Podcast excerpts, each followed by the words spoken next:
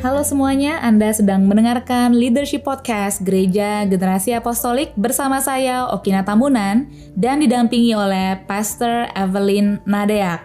Oke Pastor, kita masuk ke episode yang baru hari ini masih dalam topik The Future of Work, Essential Skills for the New Era. Gereja Tuhan sedang mengantisipasi perubahan di dunia, perubahan peradaban di bidang kebudayaan, ekonomi, politik, dan lain-lain.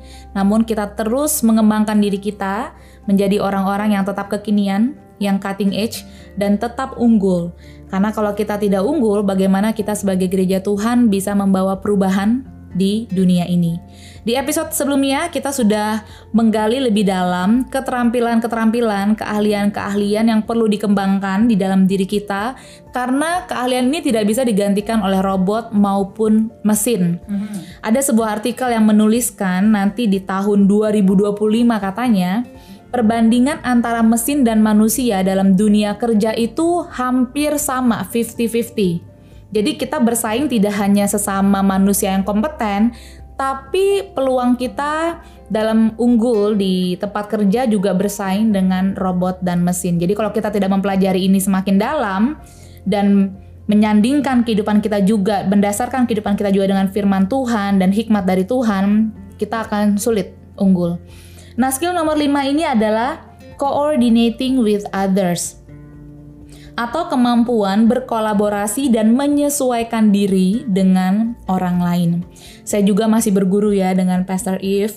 Saya juga baru lah dalam mengkoordinasi, dalam memimpin tim. Saya memimpin beberapa tim dengan profil yang berbeda-beda, dengan tujuan yang berbeda-beda dan saya juga menemukan ada kesulitan di situ juga Pastor. Terutama dalam menyatukan tim dengan berbagai macam perbedaan-perbedaan kekuatan, kelemahan, preferensi, cara belajar, dan lain-lain. Makanya setiap orang saya kasih tuh tes-tes karena saya mau mengenal mereka. Tidak hanya mau mengenal dalam bersosialisasinya aja, tapi saya juga mau menggali apa sih yang ada dalam mereka supaya saya bisa akur nih, langgeng dalam bekerja sama. Hmm. Buat Pastor If sendiri sebagai seorang gembala dan pemimpin beberapa organisasi, apa tantangannya Pastor If dalam mengembangkan skills ini? Koordinasi dengan uh, koordinasi dalam tim atau bekerja sama dengan orang lain? Uh, tantangannya uh, I'm, I'm uh, just like you, okay nah, I'm also in a learning curve in this ya. Jadi ini kita sama-sama belajar lah dalam hal ini weekend, ya. kita sama-sama belajar Okina dan ada begitu banyak buku-buku unik di sekitar kita. Eh, yeah, I yeah. treat every oh, bener, bener, bener. each person as a book. Yeah. Untuk kita sesama pembaca ya, Pester. Jadi begitu kita ketemu orang tuh, ini buku, ini unik nih buku. Yeah. Pertanyaannya saya udah di chapter berapa dengan buku right. ini ya? belum di end loh. iya, dan kadang-kadang ada plot twist dalam kisah-kisah hidup sekali, mereka. Gitu. Nah, oke, okay. saya saya gunakan analogi buku. Ya, ini menarik ya. nih kita ini, pakai analogi buku. Uh, dengan dan analogi itulah yang membuat saya bisa endure. This is years ago. This is years ago. I mean before even ada restrukturisasi dalam organisasi kita, saya taruh pemikiran itu dalam diri saya. If each person is a book. Hmm. Ya mungkin analogi itu bisa bisa cocok dengan saya karena saya pembaca yeah. and I read thick books hmm. gitu loh buku-buku yang seribuan lembar gitu kan jadi and betul ada plot twist ada apa segala macam gitu jadi when I and I treat each person as a book that give me the thrust untuk turn the page, turn the page, turn the page. This is just a chapter. This is not the whole book yet. Mm. Jadi bagaimana kita bergaul dengan seseorang that's just a chapter atau mungkin sekarang kita bilang that's just a phase hmm. jadi itu fasenya lah dalam hidup dia hmm. tapi belum selesai gitu loh so jadi ada rasa untuk oke okay lah jangan nyerah dulu gitu this is just that twist hmm. gitu kan uh, and kita kalau nggak nyerah sama orangnya uh, we may be we will come surely akan datang ke chapter-chapter yang lebih manis, yang lebih indah gitu loh. Nah, saya rasa juga di sisi lain ya, uh, because in coordinating with others, uh, seperti yang tadi kamu sampaikan uh, dan kita bahas ini dalam rapat pastoral kita the other day, um, kita gunakan alat-alat ukur, kita gunakan assessment-assessment atau tes ya dengan tim yang bekerja berkolaborasi dengan kita. Alat-alat ukur will say one thing of course ya kan mengenai orang tersebut. Namun juga pada saat kita menyediakan diri to actually genuinely be interested on the other person. Iya. Secara tulus tertarik and you don't treat the person as an object. Iya. Ya kan? Kita memang mau ter we want to know the person. Ya. Kita mau kenal orang itu. Uh, we want to befriend the person, ya. I think that would pave a way. Itulah yang kemudian membuka jalan untuk terjadinya hubungan yang saling percaya. I think Stephen Covey uh, wrote the book about uh, uh, the highly apa the seven, Seven habits, Habits of, of the highly effective, Effective. uh, person ya. Lalu kemudian dia juga tulis buku mengenai speed of trust ya kan? Bagaimana bisa ada speed of trust? Because you seek to understand the other person first before you demand to be understood. Iya. Ya kita mau ngertiin orangnya dulu dong. Jadi kita nggak bisa nuntut ya lu ngertiin gue gitu kan. Tapi kita berupaya mm, secara intentional secara sengaja untuk mau ngertiin orangnya. Dan and people can feel that. When you genuinely give yourself untuk mau ngertiin dia where where the person is in what chapter of life ya kan. Dan dari situlah kemudian trust is foster. Dan kalau sudah ada trust nih Ki ya then coordinating all that multi talents, coordinating people dari background yang berbeda-beda, latar belakang suku, budaya, ekonomi, sosial, segala hal yang berbeda itu akan kemudian eh, saya nggak katakan mudah, but itu menjadi sesuatu yang doable gitu loh. That you become this eh, apa ya conductor of the musical orchestra, sehingga alat musik yang paling kecil pun terdengar suaranya dan pas gitu loh di tengah-tengah trombon dan segala Yeah. macam suara-suara yang lain. It's just the beauty because there is that trust. Iya. Nah ini saya menganalogikan dengan konsep seperti itu because that's what I would like to to to to apa ya to achieve dalam bekerja bersama dengan tim kita yang saat ini ada gitu loh. Ya. Em, saya mau menanggapi yang tadi Pastor If sampaikan ya. Betul, memang sebagai pemimpin dengan adanya alat-alat ukur, assessment tools dalam mengenal seseorang, bahkan tim players kita itu sangat menolong sekali. Namun cara yang paling efektif adalah untuk tertarik dalam kehidupannya mereka. Dan untuk tertarik waktu itu Pastor If juga pernah ada dalam khotbahnya to know and to be known itu kan sebuah dinamika yang sangat beresiko ya Pastor.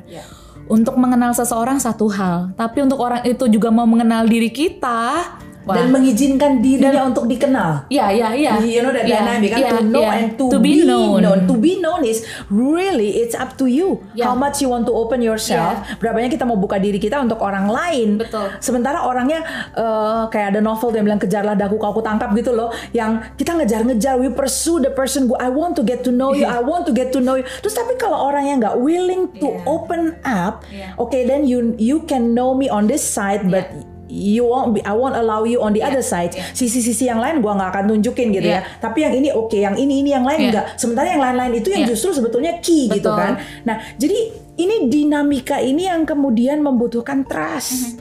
I trust you this much. Okay, I'm going to let you in to my life se se sedalam ini aja. Tapi when I trust you more, I will reveal to you. Aku akan singkapkan, aku akan tunjukin ke kamu sisi-sisi lain yang mungkin cukup vulnerable Iya, gitu loh, iya. rentan untuk dikenali, kan gitu.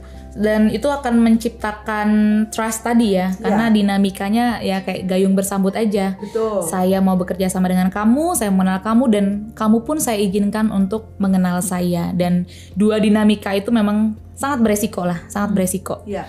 Dan memang hasilnya memang sangat memuaskan karena akhirnya dengan adanya trust, ada speed, ada kecepatan dalam mencapai objektif yang sama-sama kita jual, visi yang kita jual bersama dalam satu tim. Right. Dari Pastor Eve sendiri, pengalamannya Pastor dalam memimpin sebuah tim juga eh, Pastor bisa bagikan juga nggak insights, pengalaman, hikmat yang di Pastor dapatkan dalam em, apa ya proses membangun kepercayaan tadi itu loh Pastor. Dalam situasi apa Pastor bisa merasa gagal juga dalam memimpin sebuah tim, terutama dalam proses yang pengenalan tadi gitu. Em, ya mungkin apakah Pastor juga pernah merasakan yang namanya dihianati? Karena sebagai seorang pemimpin maksudnya Yesus aja mengalami kan Pastor pengkhianatan pengkhianatan dalam sebuah tim.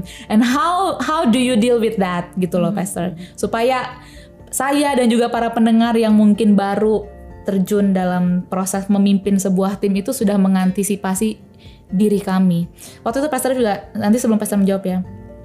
Pastor juga memang pernah sampaikan sebuah hikmat dan memang tuh saya pegang juga. Jadi waktu itu pastor bilang dalam hidup ini segala sesuatunya itu jangan kamu pegang terlalu erat gitu. Kecuali janjinya Tuhan. Dan itu benar-benar saya tangkap. Oke okay, saya tidak bisa pegang erat orang ya. Memang saya belajar untuk percaya namun memang ada ruang kan untuk orang juga mengambil pilihan dalam hidupnya. Hmm. tapi the only thing yang saya pegang erat adalah yang I hold tightly itu only the promise of God God's right, promise right, in my life right. nah boleh nggak Pastor share your experiences hmm. in dealing with them ya yeah, uh I'm not saying that I have a lot ya in you know mungkin kalau nanti saya 40 tahun lagi I can say I have a lot gitu ya. Tapi maksudnya dari pengalaman yang yang saya alami sejauh ini ya. Uh, there, there was instances in which saya merasa okay I, I know this person gitu ya. Because looks like the value yang she hold and and and the value that I hold looks like it's the same ya kan? And, and awalnya. awalnya yeah but then you know talking about value you know that value yang kita katakan kita pegang itu kemudian again crisis will reveal Hmm. You know, tiba-tiba ada spotlight ya, lampu yeah, yang la yeah, menyoroti. Those yeah. things. Makanya kan, uh, and then and then you and then I was shocked because ternyata oh beda value-nya. Yet I gave myself to trust the person gitu kan.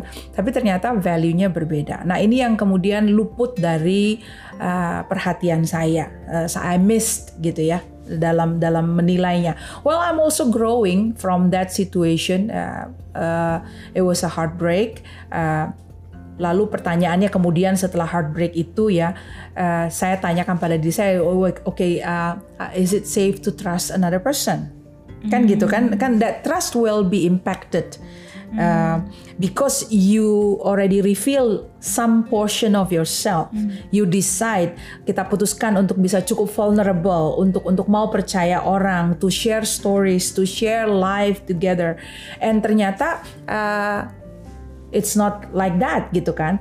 Nah the the next question yang saya mesti deal adalah uh, then will you trust again Hmm. Ya, will you give yourself again to trust hmm. gitu. That trust is also always impacted. Nah, pada saat kita urusan dengan pada saat saya berurusan dengan trust itu saya dikuatkan uh, dengan an insight yang kemudian ditulis menjadi lagu. Of course, this is an old song. Kayaknya saya tahu nih. uh, it's an old song from the Happy Goodmans. Mungkin generasi muda nggak tahu deh.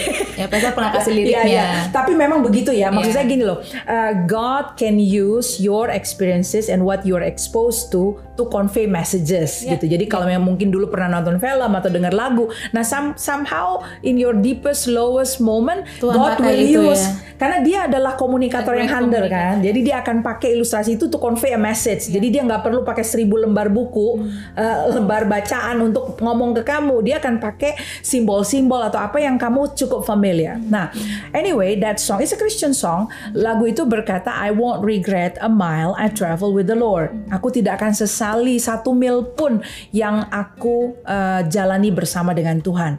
Nah, that is a portion di dalam lagu itu yang berkata, uh, many friends have, uh, have have have left me or betrayed me, but uh, I will not stop making new friends. Hmm. Gitu loh. Jadi uh, and ini dinyanyikan oleh seorang yang udah cukup season ya. Untuk dia ngomong kayak gitu dengan rambutnya yang sudah memutih, uh, saya merasa bahwa there must be some experiences yang yang terjadi dalam hidup dia for him to come up with that conclusion. Sekalipun banyak orang meninggalkan kamu, aku tidak akan menyerah. I will still be bold enough and have faith to make new friends. Mm-hmm. gitu kan. Nah, saya sering kali glean insight from orang-orang yang sudah lebih senior, senior dari saya karena pasti ada hal-hal yang mereka orang tua-tua ini lihat yang saya mungkin dalam kemudaan saya uh, dalam immaturity saya tidak lihat dan mau nyerah begitu aja karena pernah dikhianati orang uh, kemudian mempermainkan kepercayaan yang saya berikan and then you wanna quit and why would that experiences you know make you quit Yeah. Dari membangun hubungan-hubungan. Kan itu dibutuhkan gitu loh to to do this work ya kan? Nah itu settle my heart and and by faith by the grace of God kemudian saya bangkit lagi dan and and I become wiser gitu loh. Jadi sekarang eh, menjadi lebih wise dalam menilai orang gitu ya. Kalau saya bilang wiser not the wiser wiser dibanding dengan saat itu Yeah. pada saat ini gitu ya. Eh, dan muncullah kemudian pemahaman itu to know and to be known. Karena rupanya uh, in my effort to know a person, I need to also be discerning. Apakah orang itu kemudian bersedia untuk dikenali di level itu? Iya. Bersedia nggak orangnya? Membuka diri nggak? And here we are gitu loh. Oh, I want to build a good, healthy relationship and all of that. And you give everything. Tapi ternyata orangnya tidak begitu, and bahkan tidak menghargai effort seperti itu. Ini kan kita cukup perlu discerning di awal, Yeah. gitu loh. Sehingga eh, kemudian kepercayaan itu tidak dipermainkan begitu saja. Iya. Nah ini yang membuat saya menjadi lebih uh, wise pada saat ini dan bisa menasihati uh, anak-anak muda kita dalam membangun hubungan yang sehat satu dengan yang lain. Hmm. Jadi kalau bisa saya summarize dari pengalamannya Pastor If dalam berkoordinasi dengan orang lain, khususnya dalam membentuk sebuah tim dan ada dinamika yang tadi sudah dibagikan untuk kita perlu kembangkan to know and to be known. Namun memang dengan resiko bahkan dalam hubungan itu salah satu pihak akhirnya berhenti di tengah jalan. Quit dengan visi, quit dengan hubungan bersama dengan kita dan berkata ya menaikkan bendera putih dan berkata give up untuk tidak melanjutkan bersama. Nah, saya berharap para pendengar juga bisa mengambil experience ini dan glean the insight dari experience ini untuk menguatkan diri Anda juga, strengthen yourself in the Lord of course, untuk kembali bangkit lagi sekalipun dalam memimpin sebuah tim. Ada hal-hal itu juga yang mungkin terjadi dengan Anda atau bahkan beresiko atau bahkan berpotensi. Nah, mungkin Pastor sebagai penutup apa yang membangkitkan harapan di dalam diri Pastor bahwa Pastor bisa mendapatkan tim yang solid. Uh, yang sangat saya percayai adalah uh, Tuhan itu adalah Tuhan yang teratur. Ya. Ya, He is uh, the one that planned a good expected end Amin. for me and for the people that he chose to travel this road with me berjalan bersama-sama dengan saya di dalam uh, dalam life journey ini dan karena itu uh, I dare myself to take that risk of faith you know kita mesti kita mesti memahami loh iman itu adalah iman yang penuh resiko Ya. jadi Bukan iman kalau nggak ada resiko iya, ya. that's right. You know, jadi kalau orang bilang I have faith, that involve risk. Gitu loh. So that is a risk of faith. I risk my life to trust again. I risk my life untuk untuk untuk uh, journey together dengan orang-orang yang Tuhan tempatkan uh, dalam hidup saya pada saat ini dan uh, karena Tuhan yang memulai pekerjaan yang baik, Dia berjanji bahwa Dia akan menyelesaikannya Yes. hingga hari Kristus. Yes. So I serve a God that complete the works that He Yeah. started gitu loh. Dia bukan Tuhan yang angin-anginan. Kalau lagi seneng dikerjain, kalau lagi nggak seneng dia bosen ah ganti ah ganti project. Enggak, dia committed to His work. Yeah, gitu faithful loh. to His work. Yes, yes. Oke, thank you Pastor Eve dan hopefully insight ini, kebenaran ini bisa Anda tangkap menjadi kebenaran dalam diri Anda, betul dalam berkoordinasi dan bentuk sebuah tim. Apalagi Anda yang sedang melakukan visi Tuhan, ada resiko di sana, namun di mana ada resiko, itu adalah tempat untuk kita menumbuhkan iman percaya kita di dalam Tuhan. Sampai di episode berikutnya.